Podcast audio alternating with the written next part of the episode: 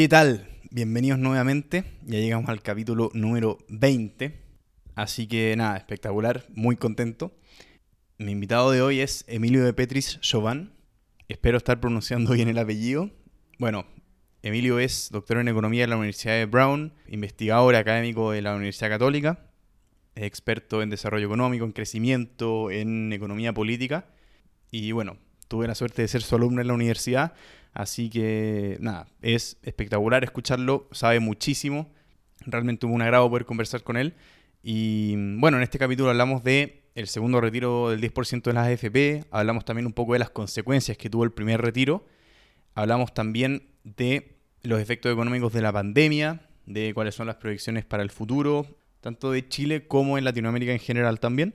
Así que nada, fue una conversación bien, bien interesante, aprendí bastante un agrado conversar con Emilio, así que mm, nada, ojalá lo disfruten muchísimo y vamos, démosle.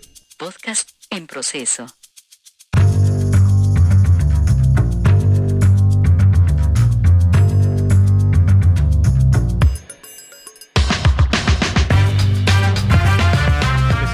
Creo que sería interesante introducir el tema del segundo retiro con las implicancias que tuvo el primer retiro a nivel económico. Porque cuando lo discutimos en el programa era una noticia en desarrollo en el fondo, ahora quizás ya han pasado un par de meses, ya se pueden ver algunos efectos de qué pasó. Así que empezar por ahí. Sí. Ok, bueno, gracias Alan por, por la invitación. Em, como decimos a veces los economistas, un pequeño disclaimer. Em, no soy mi, mi mi investigación no es en, macro de corto plazo, sino más bien en temas eh, de largo plazo, de desarrollo de largo plazo, que tiene que ver con teoría del crecimiento económico y sobre lo que llama political economy. ¿no? Sobre el retiro del 10%, sus efectos, em, yo creo que lo podríamos dividir primero en lo que teóricamente debería pasar y todavía no sabemos, ¿sí? que podría pasar, obviamente pues puede fallar como, como, muchas veces pasa. Em, y las implicaciones también de political economy, ¿no? Eh, pero yo creo que primero por hablar del 10%, porque esto es, importante pensar de las consecuencias que tienen, es como, imagino, si te recordás la clase que vimos cuando vimos en macro eh, sobre pensiones, digamos, y tratar de, cuando vimos en verdad consumo, ¿no? Teoría de consumo. La pregunta es, che, ¿por qué existen eh, el sistema de pensiones? ¿Por qué te obliga el gobierno por ley o a que en un sistema de reparto vos ahorres ahora para pagarles a los viejitos de ahora una jubilación o tener un, sistema de capitalización individual, digamos. Porque la evidencia, la evidencia muestra, justamente, la, evidencia, la evidencia muestra es que la gente tiene problemas de eh, autocontrol y de inconsistencia intertemporal, como se dice. ¿Qué significa esto en criollo? Básicamente que la gente reconoce que no está ahorrando suficiente para su vejez, ¿sí? Eh, y sabe que eh, esto a nivel de evidencia internacional, no estoy hablando en particular de Chile, si quieres después hablamos un poco de Chile, el tema de que la gente reconoce que si quiere tener un mejor nivel de vida eh, cuando estén pensionados, necesitarían ahorrar más, ¿sí? o necesitarían, ya sea un sistema de capitalización individual, poner más plata, o sabe que lo que está hoy en día pagando el gobierno, un sistema de reparto, no va a ser suficiente, entonces debería ahorrar más. Sin embargo, la gente no ahorra más, la gente sabe que no lo está haciendo, ¿sí? Eh, que no es óptimo lo que está haciendo y sin embargo tiene esa gratificación inmediata, como decimos en economía, ¿no? que básicamente siempre uno prefiere algo ahora que dentro de 35, 40 eh, años. ¿sí? Entonces eso primero para pensar por qué existe estos sistemas. Digamos, uno dice, bueno, porque muchas de, de, las discusiones que pueden tener un poquito de razón es decir, pará, esta plata es mía esta plata que ahorré yo es mía, yo debería elegir cuándo eh, gastarla.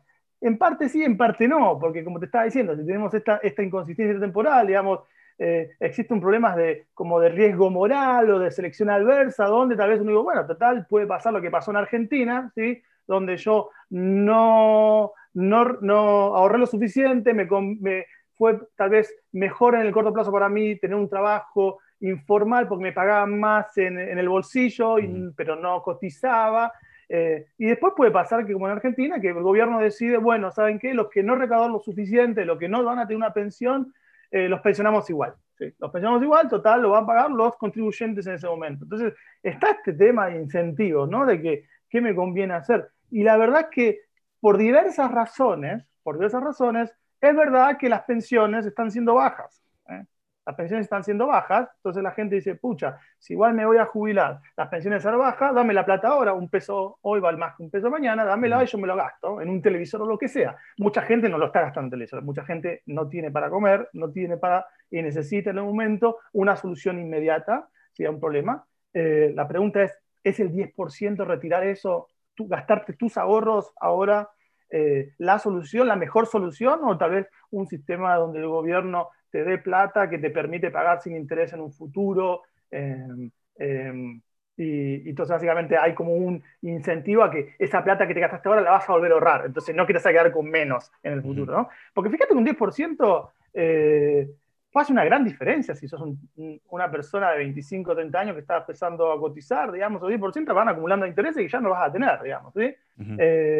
Después para los más viejitos hay una cota, no te sacás el 10% de todo, sino hasta, ¿cuánto era? 4 millones, 5 millones. Entonces tal vez eh, ahí el efecto no es tan, tan eh, grave si vos tenías una jubilación más o menos decente. Entonces la pregunta es, eh, pucha, la típica, o sea, parece, parece como el, el cassette del jugador de fútbol después del partido, que siempre dice lo mismo, pero sí, es pan para hoy, hambre para mañana, digamos. ¿sí?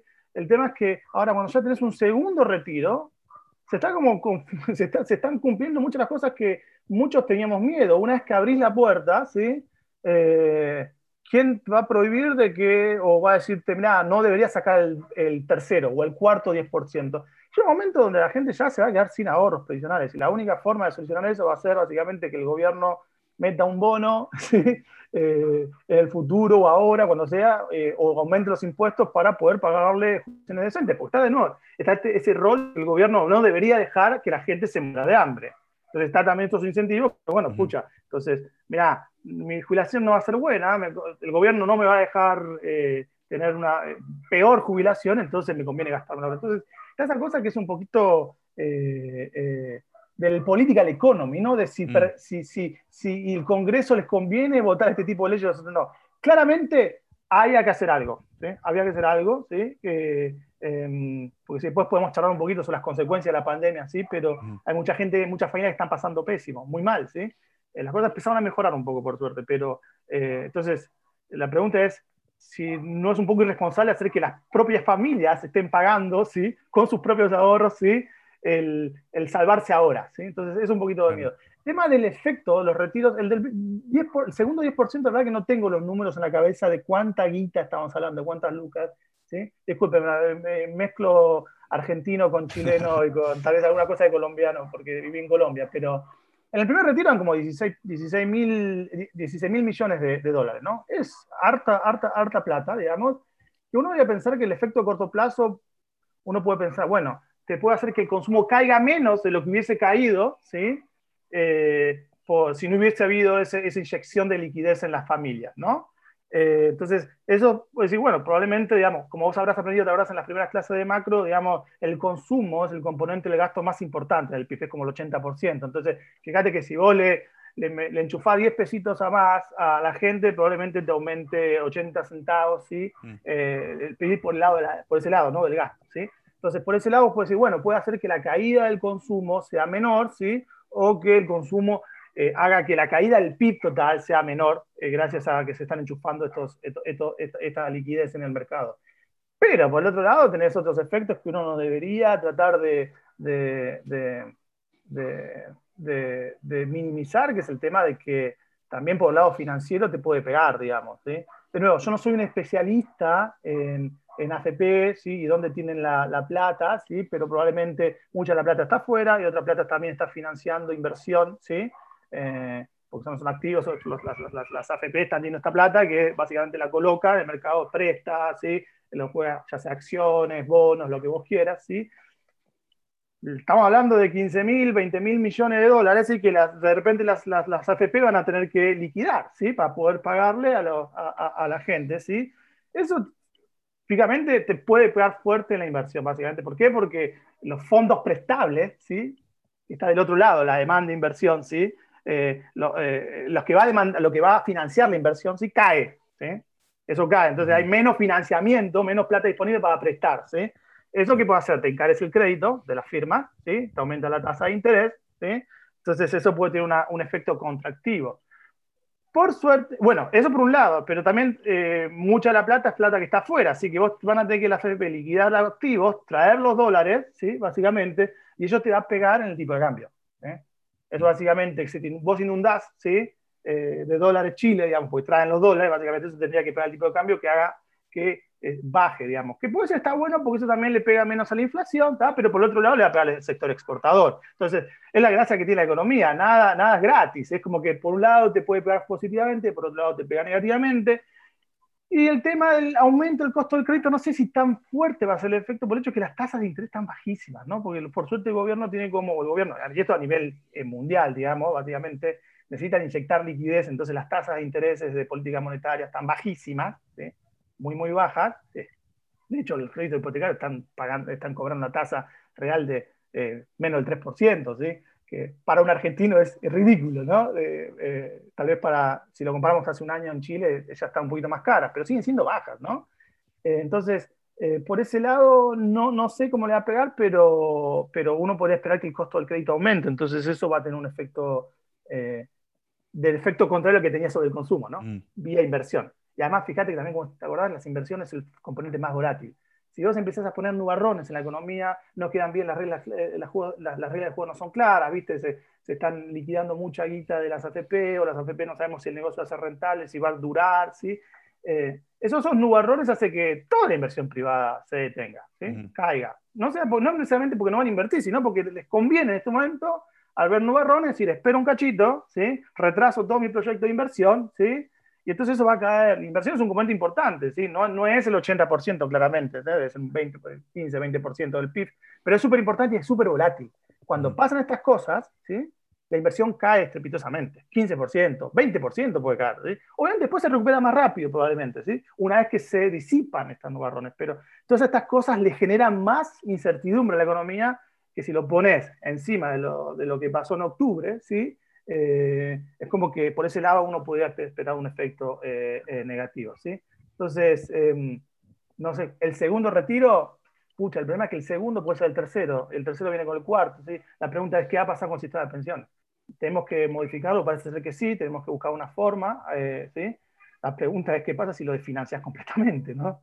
entonces, nada, ese por ese lado. No sé si, si, te, si te, te pareció interesante la, Sí, ahora quería mm, eh, justamente, claro, cae el PIB, se altera el consumo, la inversión y todos estos conceptos. Creo que el problema es que eh, hay cierta disociación entre que los economistas hablan de es que el PIB pasó esto y la tasa de interés y todo, y, pero creo que la mayoría de la gente no entiende cómo afecta esto en sus vidas. O sea, ya el PIB va a pasar de crecer un 1 a un 2 o la inversión va a caer de un 20 a un 15, pero ya, pero eso, ¿en qué afecta? Como que siento que, que están dos mundos distintos que, que no conversan entre ellos.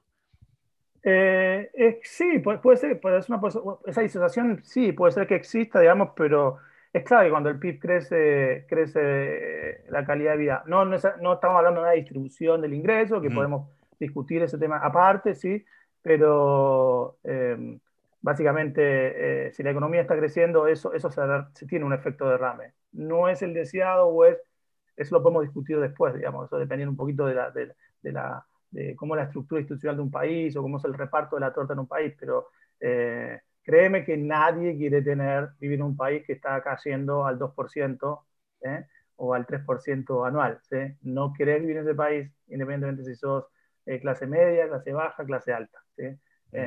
Y eso hay que, hay, tenemos que, creo que ahí los economistas deberíamos tratar de enfatizar en eso, digamos, de que, mm, eh, que hay que tener cuidado con estas cosas, digamos, digamos eh, nada más, digamos. Eh. Claro, de hecho, con, perdón, con respecto a eso, creo que en el rol de los economistas, en el fondo, en poder comunicar estas cosas y transmitir esas cosas, porque justamente em, con respecto al primer retiro, había bastante consenso, por lo menos desde los economistas, desde la academia, entre comillas, de que habían otras opciones mejores que si bien había que hacer algo, esa no era la mejor alternativa, pero aún así se hizo. Entonces, eh, ¿cuál es el rol ahí de poder comunicar y decir, oigan, ¿saben qué? Esto no es gratis, hay consecuencias, y, pero, de, manera que la gente, en el fondo, que sean digeribles las ideas, los conceptos. Creo que ese es el problema que tiene. Sí, el, que, el tema es que, bueno, para, tenemos algo de culpa de los economistas, sí, a veces somos medio esotéricos cuando hablamos, Eh, pero también, o sea, poner un contexto, en un contexto, un país Chile donde mm, la cohesión social no está en su mejor momento, ¿sí?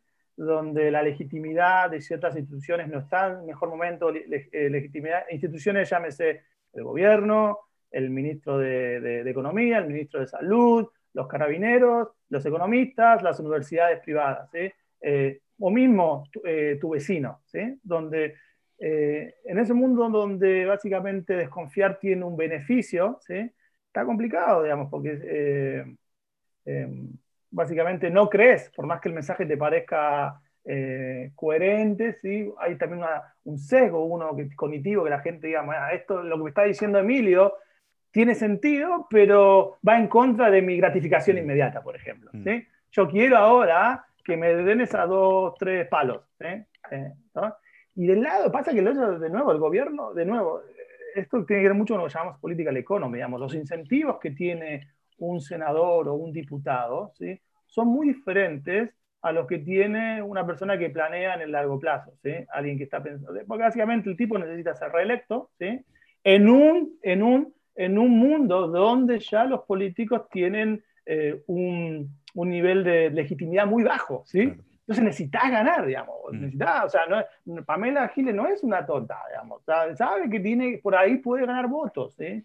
Puede ganar votos porque hay una necesidad y, y, para, y no tenemos que menospreciar esa necesidad de la gente, porque, como te decía, la gente la está pasando mal, mucha gente la está pasando mal, entonces eh, necesita soluciones y, y, tal vez es un poco, podría parecer hasta eh, sádico decirle a alguien que no está llegando a fin de mes y no tiene eh, no puede alimentar bien a sus hijos, decirle, ¿sabes qué? Te conviene esperar un poquito, te mm. conviene esperar que las cosas van a mejorar. Mm. Eh, pero bueno, pero, digamos que de nuevo, los mecanismos de incentivo la, eh, de un político ¿sí? son distintos a la, tal vez de un planeador que está pensando en qué es lo mejor para Chile en el mediano o largo plazo. Eso lo debemos tener claro, digamos.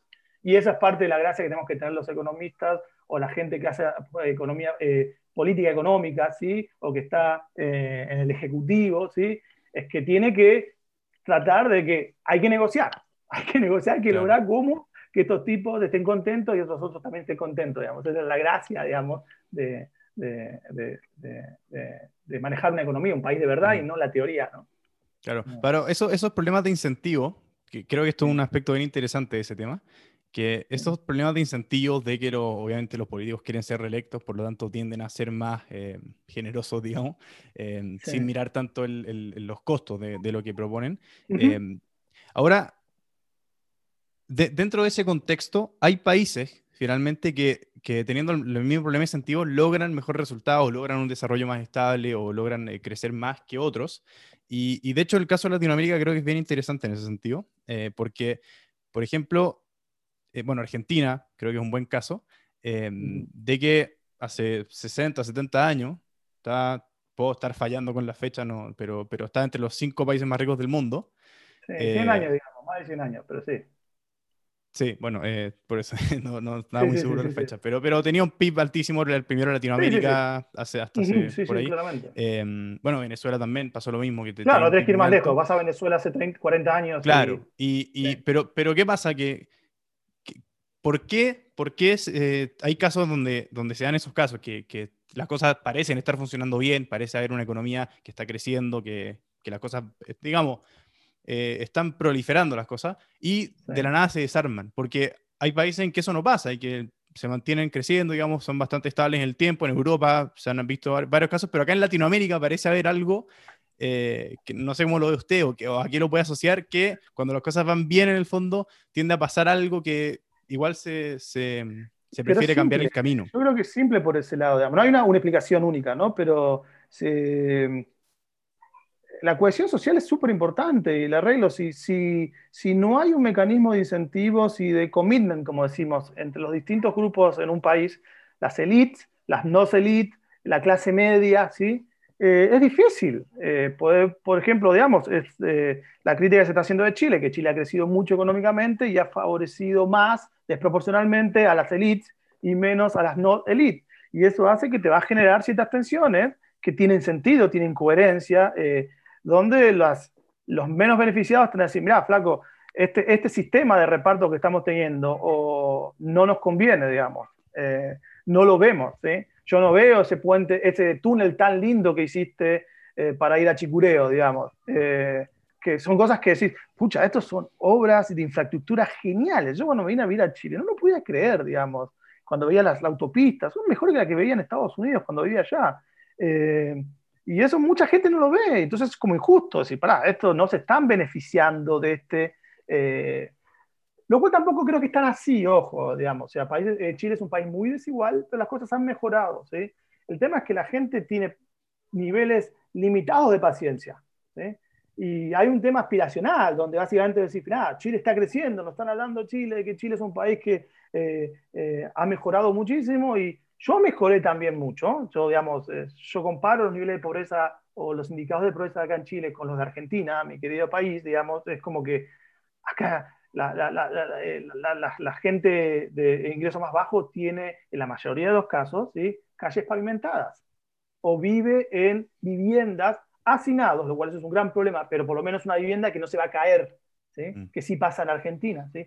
Entonces, ellos les va a costar reconocer las mejoras, porque fueron desproporcionalmente menos mejores, podríamos decir, para ellos. Sí. Entonces, y eso tiene que entonces un poquito con los arreglos que tengamos institucionales o culturales dentro de, de un país que permita de que todos tiremos para el mismo lado. ¿sí?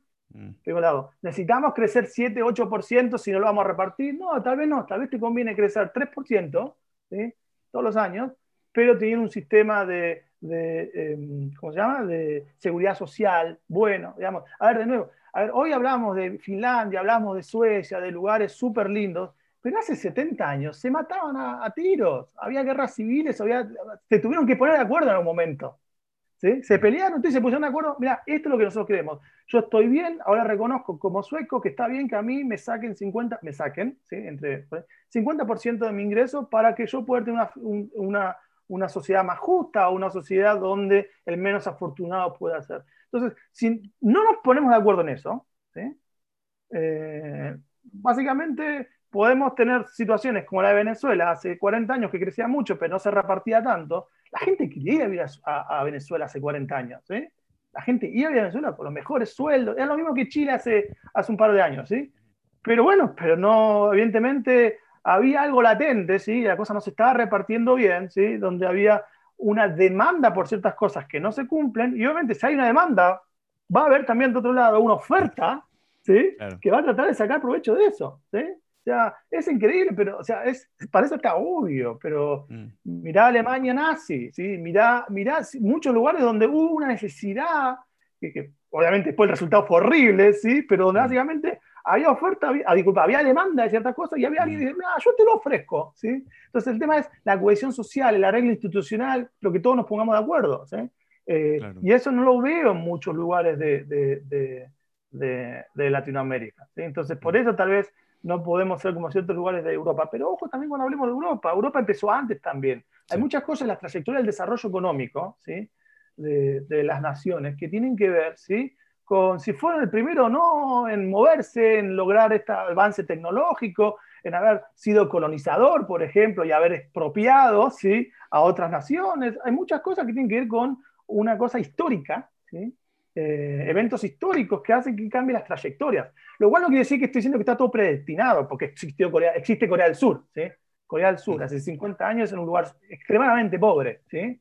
Tuvieron un cambio, básicamente, pero en verdad fue una dictadura, ¿sí? donde básicamente hubo un cambio, ¿sí? Eh, eh, hubo una regla institucional diferente, un, más o menos un consenso de los coreanos del sur de cómo querían un país, y ahora están donde están. ¿sí? O sea, no, tampoco quiero ser pesimista, se puede cambiar. tal vez podemos pensar que la constitución, si hacemos la cosa bien, ¿sí? podría ser una excusa justamente para lograr eso que te estoy diciendo. Crecer 3% todos los años, que es muchísimo. ¿eh?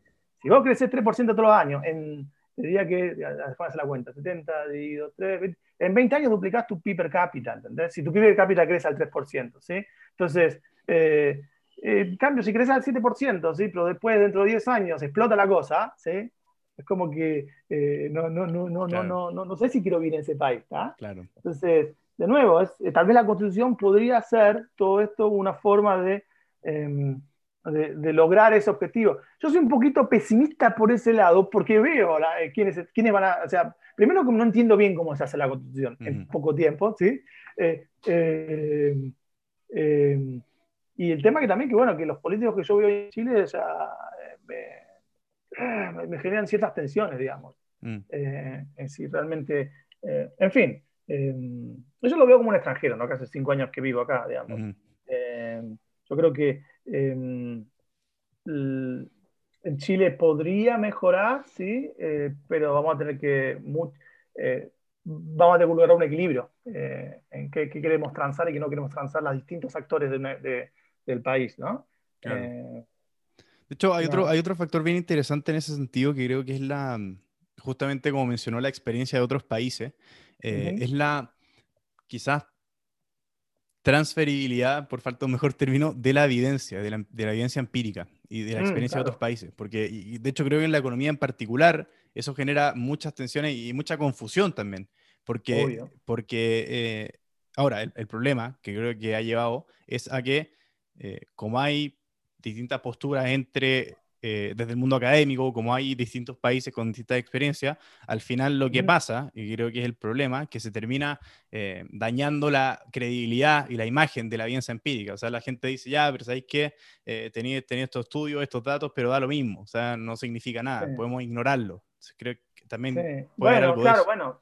Tiene que ver, mucho tiene que ver también con lo que discutimos mucho en economía, que es la evidencia causal, ¿no? Donde tratamos de que, eh, que los estudios empíricos cada vez le, pongan más peso a eh, la evidencia causal y decir esto no son solo correlaciones, sino uno podría eh, ver que realmente esta variable, buenas instituciones, llamémosla, genera mayor crecimiento económico, mayor desarrollo a largo plazo, ¿sí?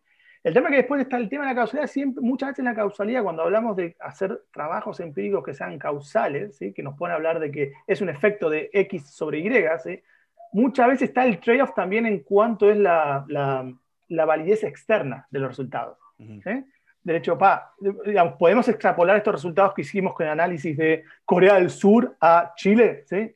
¿Cómo podríamos lo, emular eso, digamos? Y ahí es difícil, digamos, porque el mundo es multicausal, ¿sí? Las sociedades son muy diferentes, ¿sí? Eh, los coreanos no son diferentes solo en su visión del capitalismo, también son eh, culturalmente diferentes en la forma que ven el ahorro, ¿sí? Eh, son diferentes en la forma en que ven la confianza del otro, la confianza de su mismo grupo, confianza de gente de otros grupos, ¿sí?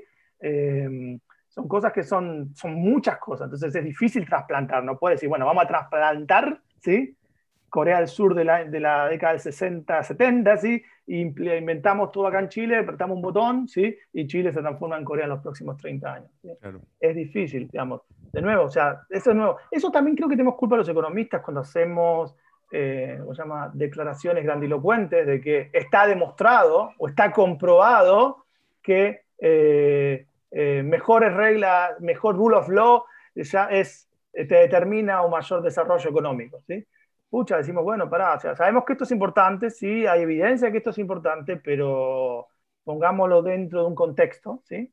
Eh, y eso creo que en eso tenemos un poquito de culpa eh, nosotros, los economistas también, ¿no?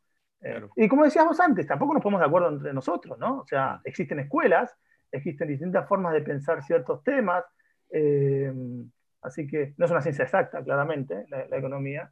Eh, entonces, eh, nada, por lo menos lo bueno es que yo creo que, y de hecho en Chile está pasando súper bien, y con, con mucha gente de la Católica y de la Universidad de Chile en particular, es que se está trabajando mucho en, en empujar al gobierno a hacer política pública, política económica basada en evidencia, y en evidencia causal. Se hace mucho trabajo en Chile, muy buenos, de programas y de análisis de los efectos del programa, eh, que pueden ser súper importantes, digamos. Entonces, está bueno que por lo menos, tal vez no me tiene que creer el, el votante medio, ¿sí? Mm, Eh, de Chile, pero por lo menos me tiene que creer el gobierno, ¿entendés? Claro. El gobierno decirme, mira, eh, mira, esta evidencia es súper robusta, esta evidencia, yo creo que vale la pena que hagamos esto. ¿sí? Eh, Sí. Entonces, no necesitamos convencer a todo el mundo, porque si yo me vengo a contarle a toda la gente que mi paper empírico utiliza esta estrategia em- econométrica, tipo, van a decir, estás loco, ¿entendés? Estás loco, ¿sí? Ahora, qui- quiero, de hecho, qué interesante eso, quiero, quiero relacionarlo con algo que, que hablamos antes, que lo dejamos como dando bote, eh, Sí. es que mm, eh, en el caso de Argentina hace 100 años, Venezuela hace 50 años o 30, Sí. 40 años, em, bueno, lo- lo- o sea, lo que creo que lo que se puede haber entendido es que en el fondo los países están creciendo bien, económicamente todos los indicadores van, van perfecto, pero eh, hay problemas quizás de distribución y em, lo que pasa, creo que la, la, consecuencia de eso es que finalmente se tira todo por la borda, todo el sistema que está funcionando por la borda y eh, bueno, pasa lo que pasó en Argentina, que eh, ya lo estamos viendo hasta hoy día, o sea, Argentina creo que vez más aleja de eso. Es una variable latente, el tema que es muy difícil de medir, es una variable que está ahí, el, mm. disgusto de la gente. ¿eh? El disgusto de la gente. Claro, pero es que ese, es el... Explota. Hay un tipping point. O sea, estas cosas explotan y, generan cambios estructurales que tal vez después pueden tener ciertas consecuencias, digamos. Es que ese es el tema. La pregunta que surge ahí, y creo que, creo que no necesariamente es un, es un tema dicotómico, necesariamente de o crecemos o eh, generamos. Entonces, ¿Hay alguna forma, y se, lo pregunto en particular porque, porque, dado lo, bueno, hay un estudio muy interesante en Chile que es del profesor Zapelli, que muestra que, la, que, la, desigualdad intergeneracional ha ido disminuyendo. Sin embargo, esa claramente no es la sensación, quizás ha ido disminuyendo muy lento, es otra cosa, pero sí ha ido disminuyendo. Entonces, eh, quizás la alternativa, que claramente la, la, historia de Latinoamérica no lo, no lo demuestra, pero quizás podría haber alguna alternativa que, que digamos, ok, este sistema está funcionando, entonces, ¿por qué en todos los países lo han tirado por la borda en vez de decir, ¿saben qué? Quizás hay algunos ajustes por aquí o por allá que podemos hacer de tal manera de, no destruir el crecimiento, no destruir la prosperidad y aún así quizás mejorar la distribución o qué sé bueno, Pero entonces volvemos a lo nuevo que estábamos hablando antes de la cohesión social, del arreglo, o sea, de, que la gente esté de acuerdo, digamos, que la gente esté de acuerdo que quiere eso realmente como país. Eh, eh, y que, y que pueda ver los frutos eh, futuros de cierto crecimiento, digamos. Em, lo de la, la, disminución intergeneracional, yo no conozco esos datos, ¿sí? yo sí siento, por lo que ya he visto en números, que la desigualdad ya estaba cayendo en Chile, pero sigue siendo súper alto. Entonces vos tenés que plantearte, es que vos sos un, un pibe de 20 años, ¿sí? Eh, bueno, vos estás suerte porque estás en la mejor universidad, o la mejor universidad, eh, perdón, en la mejor universidad de Chile, ¿sí? En una carrera súper buena es poco probable que te vaya mal, ¿sí? Pero vos ponete en, los pies de un chico de tu edad, ¿sí? Que no tuvo la suerte de ir a la universidad o a una universidad mala y tiene que estar pagando y está endeudado. Dice, pucha, eh, a mí me interesa el presente, ¿sí? Y yo veo ahora, ¿sí? Que voy a Chicureo y veo eso, veo esa riqueza, ¿sí? Y digo, pucha, yo no lo voy a poder alcanzar esto. Mis hijos puede ser, o mis nietos, ¿sí? Entonces vos tenés que plantearte, digamos, de que, digamos, también una cosa que es, la gente no ve la tendencia, digamos, también vive el día a día. Entonces, eh, es difícil decir, che, pero comparate lo que era en la década de los 80, ¿sí? Comparate lo que era en la década de los 80, y sí está mucho mejor, ¿sí? Está mucho mejor. Comparate la década de los 90, sí, está mucho mejor ahora, ¿sí? Pero, sí, pero no me alcanza, ¿sí? Eh, y entonces ahí también, digamos de nuevo, como, ah, vos hiciste el curso todavía conmigo de crecimiento económico, de tópicos, donde básicamente uno habla un poco del tema de estas instituciones. Si las instituciones son tan buenas, ¿sí? ¿No? Planteate esto. Si, si estás tan, estamos muy de acuerdo que, que haya la ley sea pareja para todos, ¿sí? Que haya, que, que, que, eh, se permita eh, hacer negocios en la gente, ¿sí? Con, obviamente, con controles, ¿sí? Eh, todo esto tiene que con buenas instituciones, que, la, que sea democrática, que la gente elija sus, ¿no? Todas esas cosas, instituciones son buenas, estamos más o menos de acuerdo. Y ahora, ¿pero por qué cazzo, ¿sí? No tenemos entonces todas buenas instituciones, ¿sí? La pregunta, ¿y por qué? Porque hay distintos grupos de poder, hay distintos grupos de interés en una economía, ¿sí?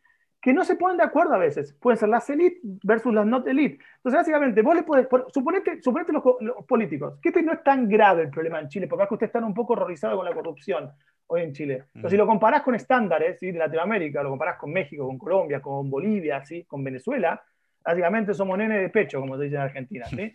Ahora, vos decís, pero pucha, vos decís, hay gente que te dice, mira, ¿sabes qué? Vos estás pagando mal a los burócratas de tu país, ¿sí? Por eso hacen corrupción, por eso son corruptos, por eso hacen mis, hacen, eh, mis allocation de cosas, porque básicamente no van a elegir la mejor política porque es lo mejor para el país en el largo plazo, sino porque es la que me da a mí algún rédito económico, porque me pagan más. Entonces, bueno, ya está, la solución es muy simple.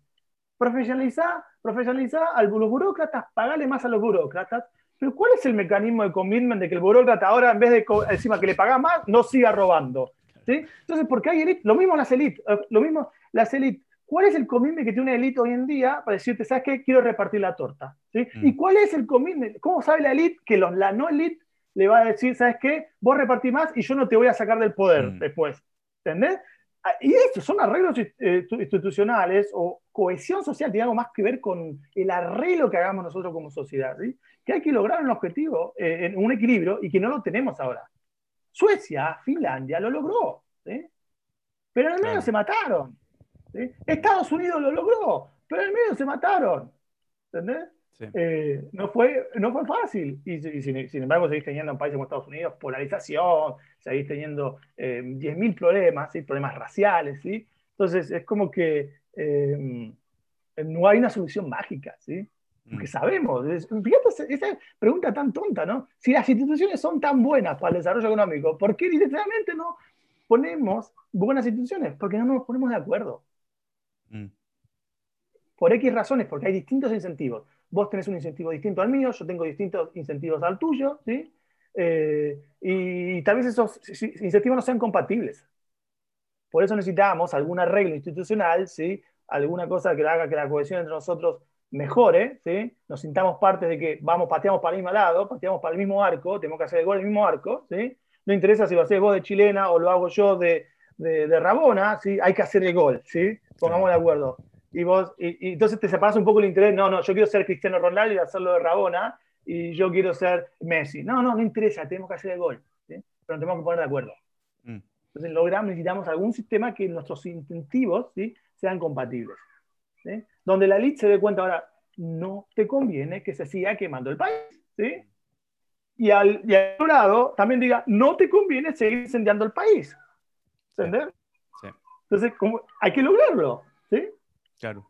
Y, y en, en base a la experiencia internacional hay alguna, porque claro, o sea, decir que, que los países que están bien hoy día lo lograron a partir de, de una guerra civil no, no muy buen pronóstico. Y, eh, Eh, igual entonces- eso fue una exageración, No, ¿no? claro, hubo, pero- otros arreglos, digamos. ¿sí? Sí, Sí. sí, pero, Es- pero mm, eh, creo que una vez que se instala esta dinámica, por lo menos en la experiencia latinoamericana, es muy difícil, es muy difícil eh, cambiarla. O sea, creo que, bueno, creo que el caso de Argentina es, es por lejos el mejor ejemplo, que una vez que se instala cierta, cierta retórica, de hecho creo que ese, como mencionó al principio, creo que ese es uno de los problemas con el 10%, que una vez que se instala una lógica en la forma de hacer política, que ya da lo mismo lo que es mejor o no, o lo que va a traer los mejores resultados o no, sino que hacemos lo más urgente, lo, lo- lo- lo que suena mejor, lo que suena más, más rimbombante, más llamativo, vamos a empezar a hacer eso, y salir de eso, salir de esa inercia es muy difícil.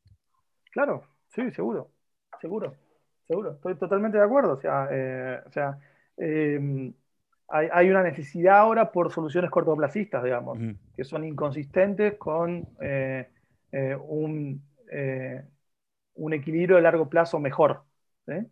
Eh, pero tal vez es mejor para vos ahora. Pero de nuevo, escucha, es, eh, creo, que justo este semestre no vimos el tema de, que es súper teórico, pero también el tema de eh, la regla dorada del consumo, digamos, cuál es básicamente, o la acumulación de capital, digamos. Vos tenés que a veces convencer a la gente, esto es teórico, esto no pasa en la vida real, pero básicamente es un ejemplo donde, che, les conviene ahorrar más para tener un, un nivel de desarrollo más largo, un ingreso per cápita más alto, ¿sí? Pero ahorrar más significa consumo menos hoy, ¿sí? Eh, es difícil convencer a la gente hoy, decirle, sacrificar consumo hoy, porque tú vas a tener mayor ingreso per cápita en el largo plazo, ¿sí? Eh, porque eh, te cuento, la regla dorada, básicamente es que vos encontrás la tasa de ahorro óptima que te maximiza, ¿sí? El PIB per cápita eh, o el consumo per cápita de largo plazo, ¿sí? Y de nuevo, esto no creo que sea así, digamos, pero es una cosa teórica, como darte cuenta de que puede haber incentivos en el corto plazo que son inconsistentes con el logro de una meta de largo plazo, ¿sí? Eh, Sí. eso.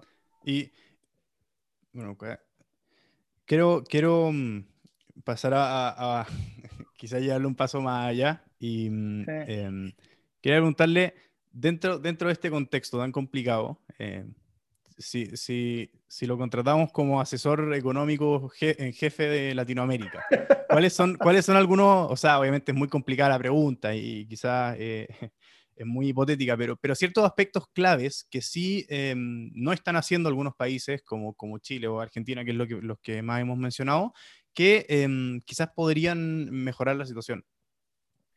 Pucha, o sea, lo primero, lo primero que te diría es que eh, una política que es poco costosa, ¿sí? Pero hay que pensarla bien, es buscar una forma de mejorar la cohesión de un país, ¿no?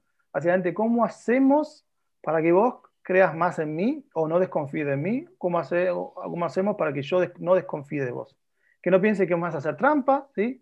Eh, que no pienses que me vas a eh, perjudicar por un lado, ¿sí? ¿Cómo hacemos para que nosotros nos sintamos parte, ¿sí? De un mismo objetivo, ¿sí? Yo te digo con la cohesión social, es súper importante, ¿sí? Básicamente, cómo, cómo nos sentimos todos partes de Chile, ¿sí? Para allá que nos reconozcamos como diferentes, yo soy de izquierda, vos sos de derecha, eh, yo soy mapuche, eh, vos sos de origen español, ¿sí? No, reconozcamos nuestra diferencia, pero reconozcamos nuestras similitudes. Nosotros queremos tener, y eso es algo que los gobiernos necesitan tener, eh, estaría bueno que, que se tratase de, de, lograr. En Europa se ha hecho, por ejemplo, dentro de la Unión Europea, de lograr eso, de cómo integrarse básicamente con las políticas, por ejemplo, de los chicos como vos que están estudiando, que lo mandaban a hacer a estudiar eh, a, otros, a otros países, ¿sí? para que conocieran gente de otros países y entendieran un poco la cultura de otros países. Eh, yo tengo un research donde básicamente eh, muestro básicamente cómo cuando los equipos de fútbol en África ganan partidos importantes del mundial, eso hace que la gente de distintos grupos étnicos se peleen menos. ¿sí? Entonces básicamente ahí está la idea de que hacele a la gente, mostrarle eso, mostrarle sé inteligente y mostrarle las cosas buenas que logramos juntos. Mostrarle la vez que le ganaron a Argentina, las dos veces, lamentablemente, ganaron la final a, a Coso. ¿Cómo lograron Alexis Sánchez? Bueno, me parece es muy homogéneo el equipo de Chile, ¿no? Pero básicamente mostrarle cómo ha logrado gente de Chile. Y esto parece banal, pero no es, no es, o sea, es un poco banal, lo reconozco, pero puede ser súper importante. Es como demostrarle que podemos lograr objetivos juntos, ¿sí? Cómo podemos ser un país, cómo podemos sentir orgullosos, ¿sí? Eh, y, reconocer al otro, de que el otro me ayudó a, lograr esto. ¿sí? Eh, eso me parece la, política más simple todavía eh, que podría hacer un gobierno. De, básicamente decir, ¿cómo hacemos para reconocernos? Como por ejemplo, Chile podría aprovechar por algo. Hay algo que me encanta de Chile, que me amo de Chile, es la diversidad que tiene geográfica. O sea, vos tendrías que estar enamorado de este país, ¿entendés? Porque te tengo, yo te muestro fotos de Atacama, te muestro fotos del sur, te muestro, pucha, decís los Andes, ¿sí? Eh, y, te, te, agarra esa cosa romántica adentro, ¿no? Esa cosa, eso que no sé, es difícil explicar, ¿sí? Eh, hasta parece un poco cursi, ¿no? Mm. Esas cosas se tienen que usar. Eso pueden lograr lo que damos cuenta, eh, cómo acercarse a una persona de Santiago a una persona que vive en Magallanes, a una persona que vive en Arica, ¿sí? esas cosas podrían ser muy buenas para, reconocernos, digamos, pucha, o sea, los capitalinos somos diferentes, pero no somos tan malos, ¿sí? Y los de Arica son diferentes y no son tan malos, ¿sí? Eh, no sé, como tal vez desde chicos, eh, inculcarles en la, educación de, esa, idea, donde no solo es el país como nación, no dar una idea banal de que nosotros contra enemigos extranjeros, ¿sí? A ir a la guerra, ¿sí? porque ellos han utilizado mucho, en verdad, lo, han ha hecho muchos políticos, sino cómo podemos utilizar, digamos, eh, experiencias compartidas, ¿sí? Eh, algo que nos una, ¿sí? Mm. algo que nos puede unir a nosotros. ¿sí? Eh, la música, el paisaje, el, es, es, raro, ¿no? Si, si, hay algo que me sorprende de Chile es cómo festeja la, las fiestas patrias. ¿Por qué corro no aprovechamos eso? Mm. ¿Por no aprovechamos esos momentos para eh, hablar menos de un Chile abstracto, sino más de un Chile concreto. De, decirle, mirá, eh, somos distintos, algunos son de izquierda, otros son de derecha, pero todos queremos estar mejor. O quisiera, deberíamos querer estar mejor, no sé, porque a veces puede haber gente que no quiere, pero eh, yo creo que eso es, te parece una pavada lo que estoy diciendo, pero yo creo que eso es una buena, una buena política, tratar de cómo, porque encima no es de mucha inversión, no necesitas gastar lucas, ¿entendés? Harta, sino decir, buscar como mensajes ¿sí? Eh, de, unión. ¿sí? Ojo, porque hay que tener cuidado también, porque la propaganda puede ser también utilizada pésimo. Claro, eso, eso la, la propaganda, hay que tener cuidado, porque sí, puedes utilizar, hay, gobiernos que en Latinoamérica que utilizan la propaganda para exaltar eh, un país ¿sí? que solo pertenece a una parte. Claro. Entonces, básicamente lo otro no representa a tu país. Puede ser súper peligroso, ojo, ¿no? Puede decirle, mira, los de izquierda no son chilenos, ¿sí? Entonces, queremos un Chile mejor, pero como los, de izquierda no quieren Chile, no son chilenos, ¿sí? Nos tenemos que deshacer de eso. Hay que cuidado, obviamente. Pero, entonces, tratar de buscar cómo mejorar la cohesión social.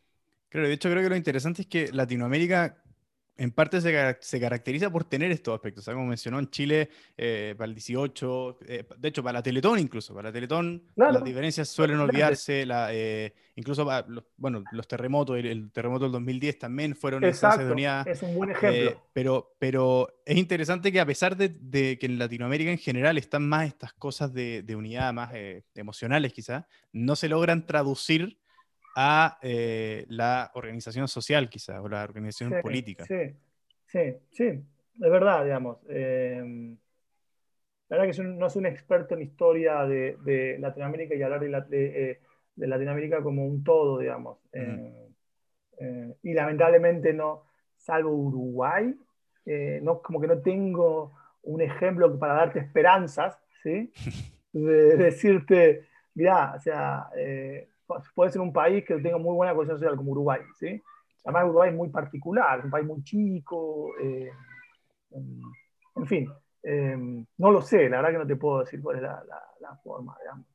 Eh, y, desde el, hubiese, sido, hubiese sido lindo que no tuviésemos que, que, que, que, la élite en Chile se hubiese dado cuenta antes de esta cosa latente y, y haber hecho un, un trabajo más fino de, de cómo, em, eh, no sé, un trabajo más fino de cómo eh, repartir mejor la torta o que la gente se dé cuenta si, si, se está repartiendo bien la torta, como decís vos, de que la gente se dé cuenta que hay cosas que están mejorando, que reconozcamos que hay cosas que están mal y hay que mejorarlas, ¿sí? Eh, y que seamos todos conscientes de que queremos eso, digamos.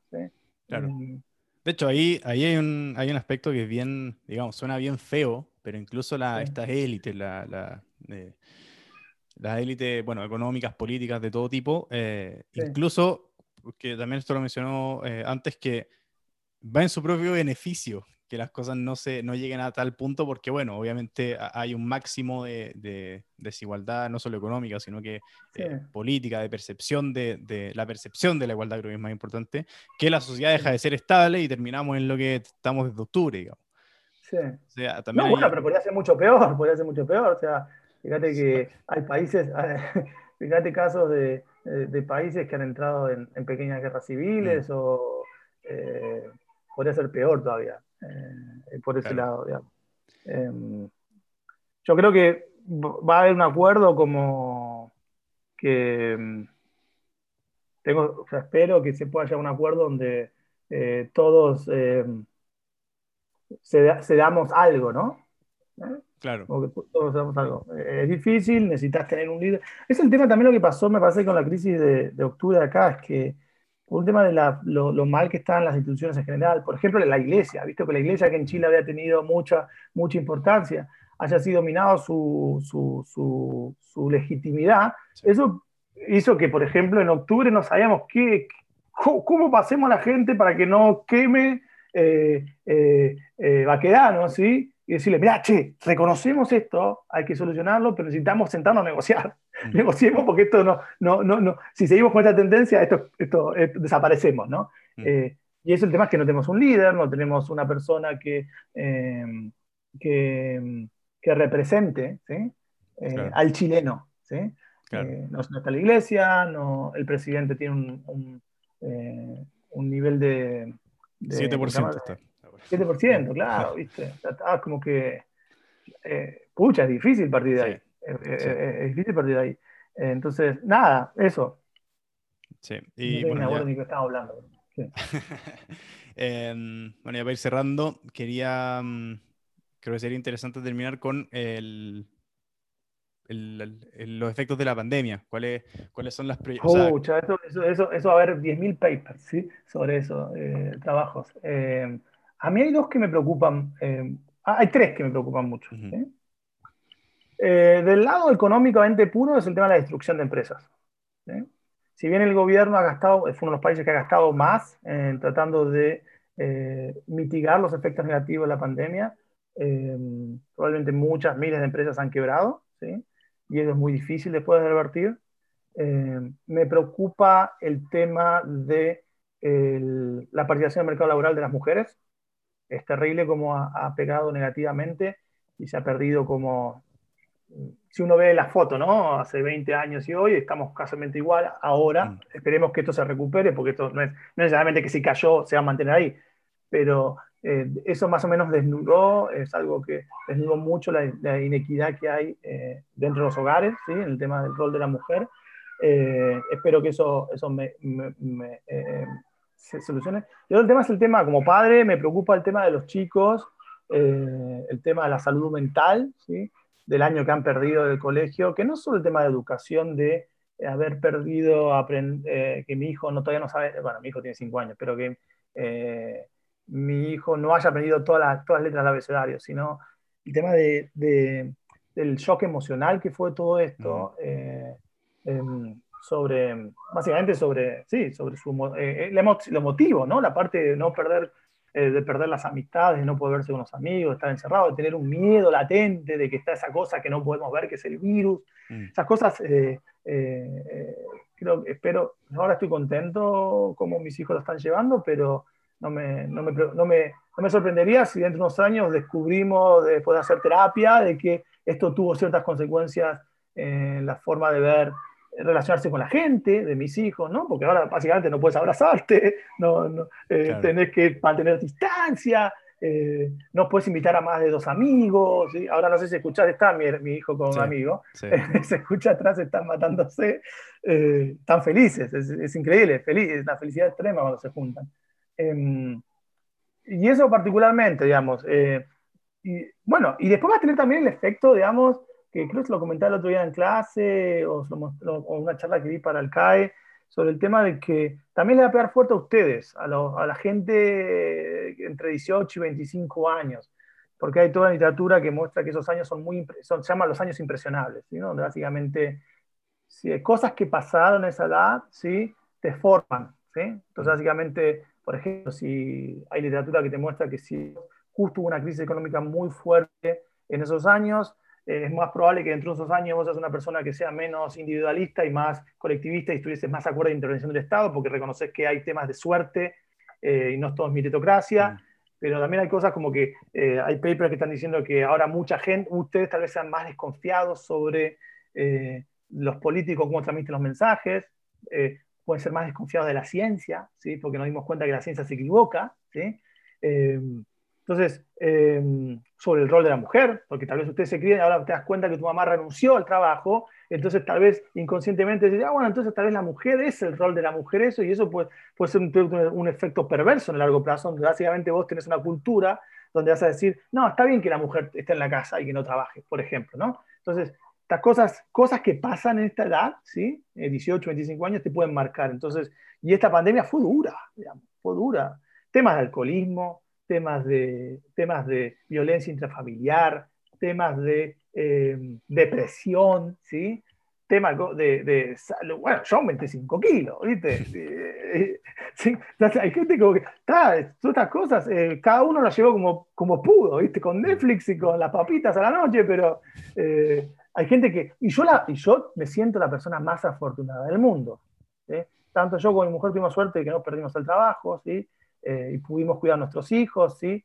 Eh, no tuvimos que lidiar con ningún, como somos extranjeros y justo no viene nuestra fin acá, no tuvimos que lidiar con la muerte de un familiar Mm. o tener que, ¿no? Somos súper. Imagínate la persona, el pibe de 18, 25 años que trabaja, que estudia y trabaja de noche en un bar, ¿sí? Se quedó sin pega. Es desesperante. Y no parece que se va a solucionar eh, pronto, ¿sí? Eh, entonces, estas cosas van a pegar, digamos, digamos van a pegar de alguna forma. Eh, en temas económicos, el tema estrictamente de, de, la organización industrial es el tema de las firmas, ¿sí? Y el tema de que tal vez pueda eh, hacer que la informidad laboral eh, empeore, ¿sí? Y, y, que después le, le cueste recuperarse, ¿sí? Eh, mucha gente está quedando sin trabajo, esa gente no está aportando, no está... Entonces, básicamente van a ser peores pensiones también. Sí. ¿eh? Entonces, eh, eh, hay muchas cosas que vamos a estudiar en los próximos años sobre los efectos de la pandemia, ¿sí? Muchísimos. Claro, bueno, ojalá, eh, que algo que también me he preguntado, Arto, no llegamos a la conclusión de que, de que finalmente la, la, cura fue peor que la enfermedad, porque eso sí sería, um, si se llega a esa Mm. conclusión en algún minuto, eh, sí.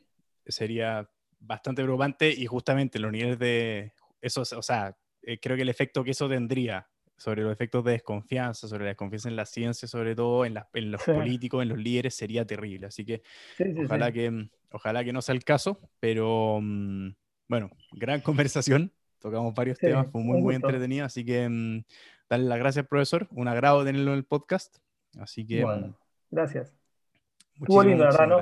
Eh, tal vez tendría que haber pensado mejor las respuestas para parecer más inteligente, pero es lo que me nació charlar con vos. sí, esa es la, esa es la tal, vez, tal, vez, dentro de un par de horas me arrepiente por algo que haya dicho, pero bueno, pero más o menos es, yo también tengo como en la cabeza todas estas cosas y lo pienso, mm. eh, eh, todas estas cosas, digamos. o sea, empezando con lo que pasó en octubre pasado, ¿sí? Claro. Con lo, y ahora con lo que está pasando con este año maldito 2020 eh, es algo que a mí me preocupa también y que me, hace pensar todo el tiempo y no tengo, no tengo la respuesta clara a, a todas mis dudas. Bueno, pero mm, nada, fue una gran conversación y esa es la idea, además, que sea, que sea espontáneo lo que salga en el momento, así que, em, y que ojalá todos podamos aprender algo, así que mm, nada, darle las gracias, un, un agrado y mm, eso, buen fin de semana. Bueno, buen fin de semana, Alan, y buen fin de año también. También. Chao, chao. Eh, chao, profesor. Bien, ese fue el capítulo de hoy. Gran forma de llegar a los 20 capítulos. Y nada, les estoy dejando el link a la página web de Emilio. Ahí tiene un par de papers muy, muy interesantes. Les recomiendo que se pasen por ahí si les interesa. Y eso, ojalá lo hayan disfrutado. Muchísimas gracias. Que estén muy, muy bien. Y nos vemos en el próximo capítulo.